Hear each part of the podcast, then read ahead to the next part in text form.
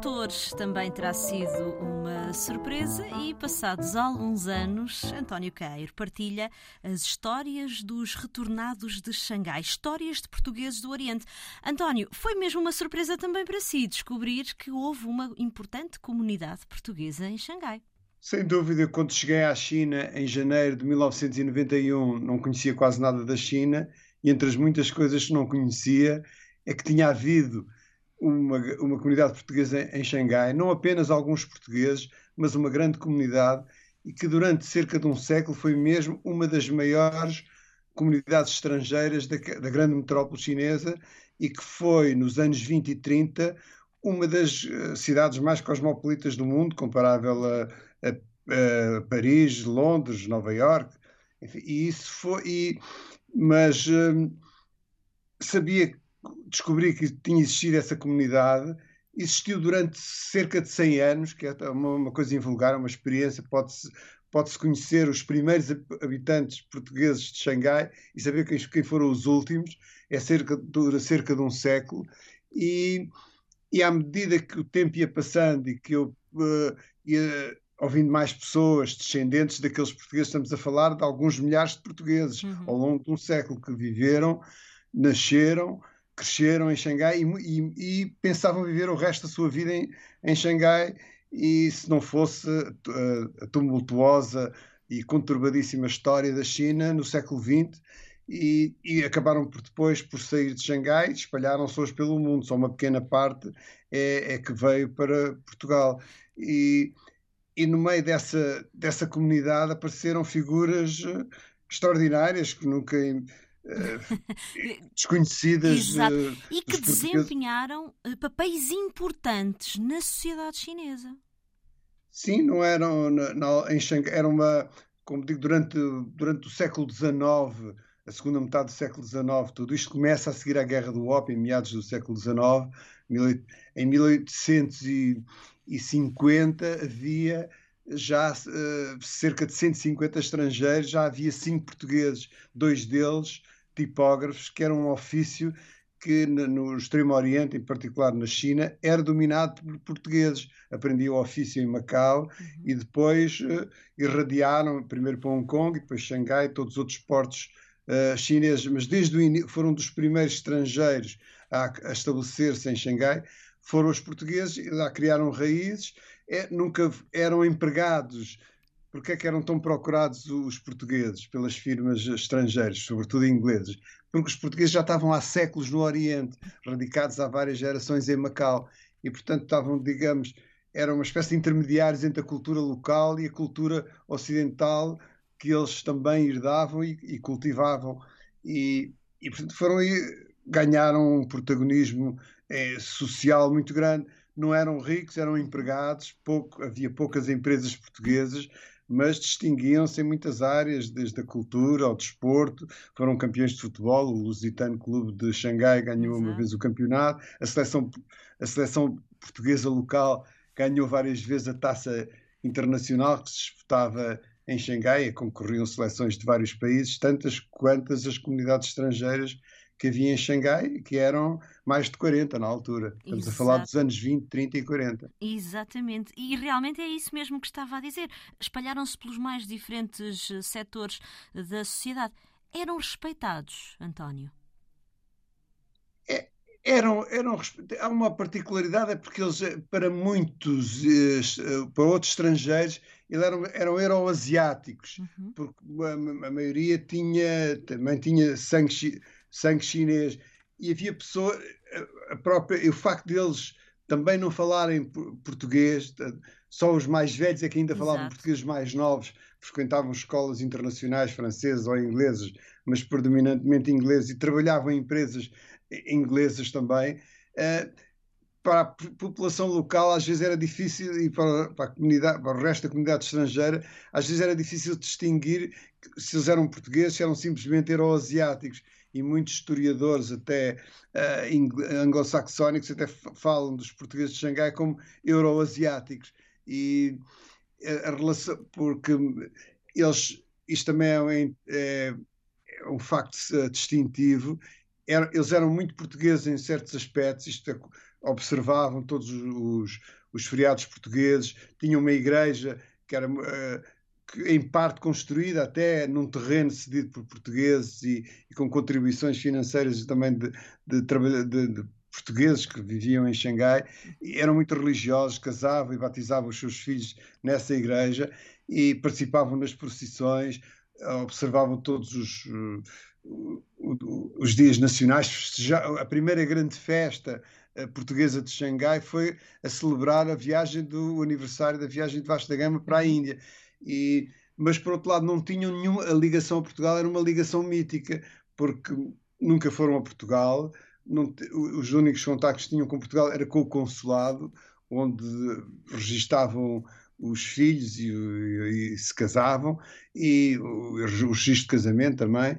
E, mas não, conheciam Portugal, já não, muitos deles já não tinham quase nem, parentes em Portugal, nem sabiam sequer quem, quem teria sido o primeiro antepassado português que veio, uh, que veio para o Oriente. Exato. Portanto, era uma, era uma relação com Portugal um bocado uh, mais mítica do que, do que efetiva. Daí que, quando, uh, a seguir à Guerra Civil e o triunfo do Partido Comunista Chinês, que provocou a debandada geral de, de quase todas as empresas estrangeiras e com, e com, o desaparecimento das empresas estrangeiras desapareceram também os postos de trabalho que, onde os portugueses uh, trabalhavam, não é? os empregos de muitos portugueses, portanto também acabaram todos por sair e muito poucos regressaram a Portugal porque não podiam, não há, para eles não, há, não seria um regresso porque já não tinham cá ninguém. A esmagadora maioria Exato ficaram em, em, Macau, onde foram bem, bem acolhidos, tinham campo, eram, eram tratados como refugiados, mas a partir daí emigraram para a Austrália, para o Canadá, para o Brasil, para os Estados Unidos. Exato. Alguns vieram mesmo para Portugal e foi um choque.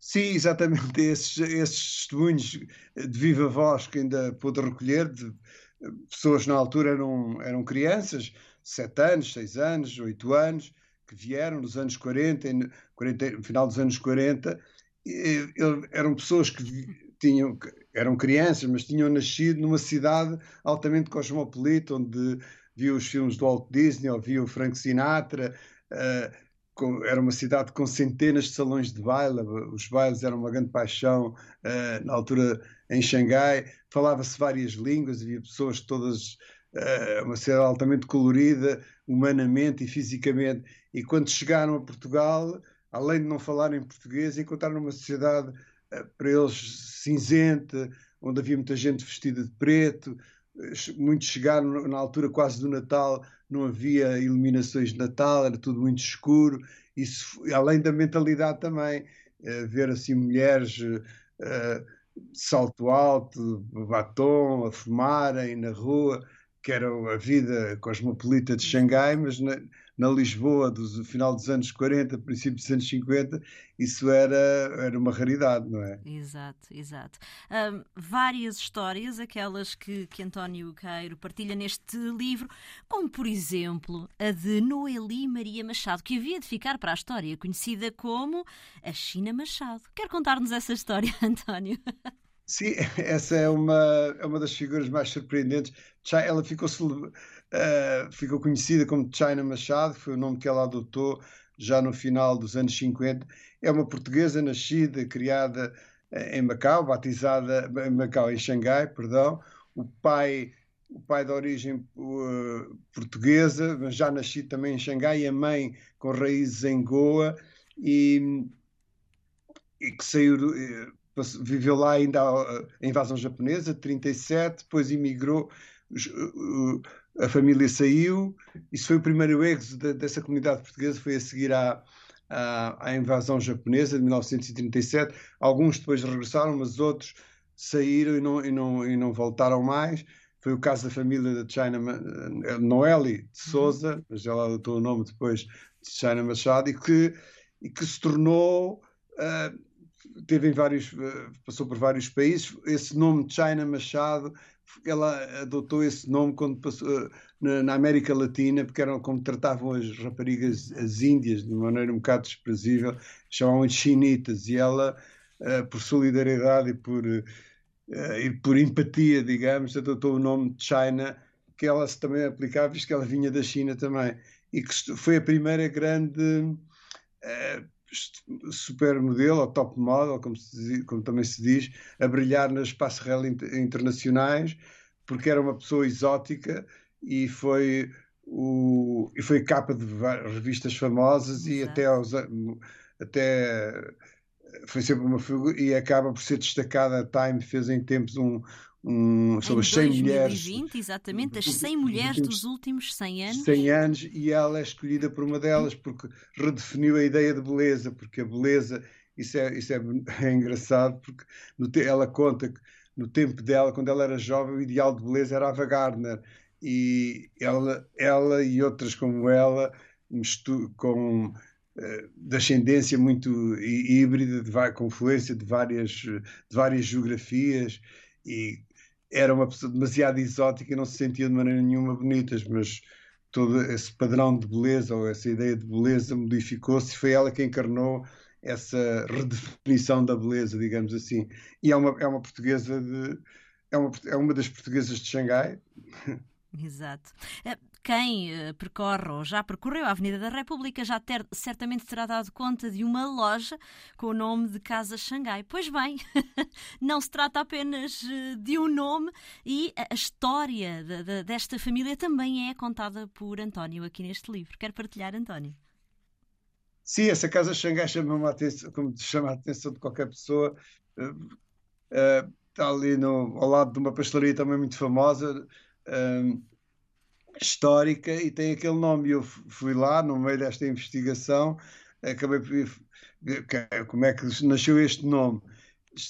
A, loja está há três gerações eh, na posse eh, é propriedade da mesma família, é especializada em, em chuvais para crianças e já não já não se, ninguém não sabem quem foram os antigos quem foram os primeiros porque a loja foi fundada nos anos 40 uhum. e provavelmente terão sido ou, ou portugueses retornados de Xangai ou mesmo, ou mesmo chineses, porque é, uni, o único vestígio que resta da, da primitiva dos fundadores é uma, uma, pequena brochura do tamanho de um maço de tabaco que, entre, que, eh, que entregavam aos, clientes, aos clientes e que era uma homenagem à, à mulher do então presidente chinês, Chiang Kai-shek, era a Madame uh, Song Mei-lin, uhum. e e que era uma pequena brochura a elogiá-la e, davam aos clientes mais fiéis da, da loja. E houve um, um desses clientes ofereceu à atual proprietária um exemplar dessa,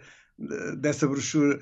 A loja seria interessante saber quem foram de facto os fundadores daquela loja, mas vem, tem a ver com Xangai e há essa, essa indicação, digamos, essa relíquia de que eram pessoas ligadas uh, ou admiradores do, do Chiang Kai-shek, uhum. que era o líder do Partido uh, Nacionalista Chinês e que seria derrotado um, pelo, pelos comunistas em, em, 1949, mas na altura estamos a falar de, do, dos anos da guerra, a China, uh, do, durante muito tempo, lutou sozinha contra o imperialismo japonês e em 45, no final da guerra, passou a ser um dos grandes, um dos cinco grandes com assento permanente no Conselho de Segurança uh, das Nações Unidas. Portanto, o Chiang Kai-shek, na altura, era, também, era um resistente, no início dos anos 40, e depois passou a ser um vencedor. Seria depois derrotado mais tarde, num problema que se arrasta ainda hoje, porque no final da Guerra Civil, o que restava do seu governo refugiou-se em Taiwan,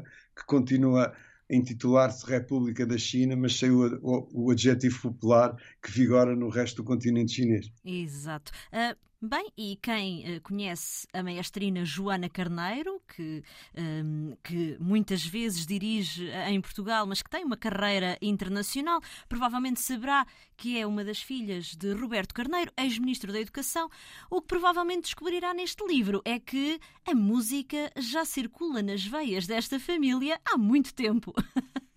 Sim, isso é, uma, é de facto uma, será uma revelação para muita gente, como foi como foi para mim descobrir que o Arte Carneiro não só foi um dos hoje é reconhecidamente um dos pioneiros do jazz em Portugal, participou naquela histórica jam session num café que já era hoje no, no Chave d'Ouro, que existia no Recio, que era um super café com vários andares, salão de chá, restaurante, etc. E em fevereiro de 1948 ele foi uma das grandes figuras dessa jam session, que precedeu a fundação até do próprio Hot Club de Portugal, um dos mais antigos clubes de jazz uh, da Europa. Mas o, o Carneiro, antes disso, tinha tido uma, uma grande carreira musical em, em Xangai, em Macau, Hong Kong, tocou em vários pontos da Europa e era um filho um, nascido, criado e, e, começou a carreira musical em Xangai. O avô, neste caso bisavô do, do ex-ministro Roberto Carneiro e trisavô da mestrina uh, Joana Carneiro, tinha ido com, era um militar, um segundo sargento de, do distrito de Coimbra que foi no século XIX para cumprir o serviço militar destacado para Macau. Uh, teve dois filhos lá, voltou para Portugal, mas os filhos e, e, que ficaram lá, um deles emigrou para, para Xangai, porque Macau era muito pequeno e Xangai estava, estava a transformar-se num dos maiores eh, centros, de, dos maiores portos da, da Ásia, toda a Ásia Oriental e o, e, o, e o, motor do crescimento económico e modernização da China. Não havia família de Macau que não tivesse uh, um parente em, em Xangai e foi para lá e lá nasceu o, o, Arte Carneiro, era o mais velho, eram quatro ou cinco irmãos, todos sabiam música, ele próprio, ele estudou no ele, o pai queria que ele fosse o pai da Arte Carneiro, Artur Carneiro, o, o avô da maestrina Joana Carneiro, queria que ele fosse estudasse engenharia, ele estudou com um bocado a contragosto, mas, mas frequentava também o conservatório, uh, o, o, instrumento de, de eleição dele era o violino, mas depois tocou e acabou por se celebrizar até com, com, uh, com o clarinete, mas tocava também piano e muito, mais de uma dezena de instrumentos, segundo me contou depois o filho, e, e muito cedo ingressou numa, numa orquestra mítica de, de Xangai, que era a Whitney Smith Orchestra, que era uma era um baterista dinamarquês imigrado na Califórnia, na altura ainda não se falava em globalização, mas já é tudo bastante global, e que foi para a China no início dos anos 20 e que, segundo a Pearl Buck, uma americana também muito ligada à China, foi essa orquestra que ensinou os chineses a dançarem. E, e o Arte Carneiro começou a carreira aí, depois fez a, fez a sua própria orquestra. A seguir à ocupação japonesa, 37, vai, uh, como muitos portugueses, centenas deles, de Xangai, foram foram para Hong Kong e Macau. No caso dele, foi para Hong Kong, onde foi contratado pelo Peninsula Hotel eh, para tocar lá, que ainda hoje é um dos hotéis mais famosos do Extremo Oriente. E depois, enfim. E depois, e depois uh, os e... nossos ouvintes têm de ler o livro para saber, porque a aventura uh, continua e há muito mais histórias para conhecer neste livro de António Queiro, Os Retornados de Xangai, Histórias de Portugueses do Oriente. A edição é da Tinta da China. Obrigada, António, por ter estado connosco. Boas leituras. Muito obrigado.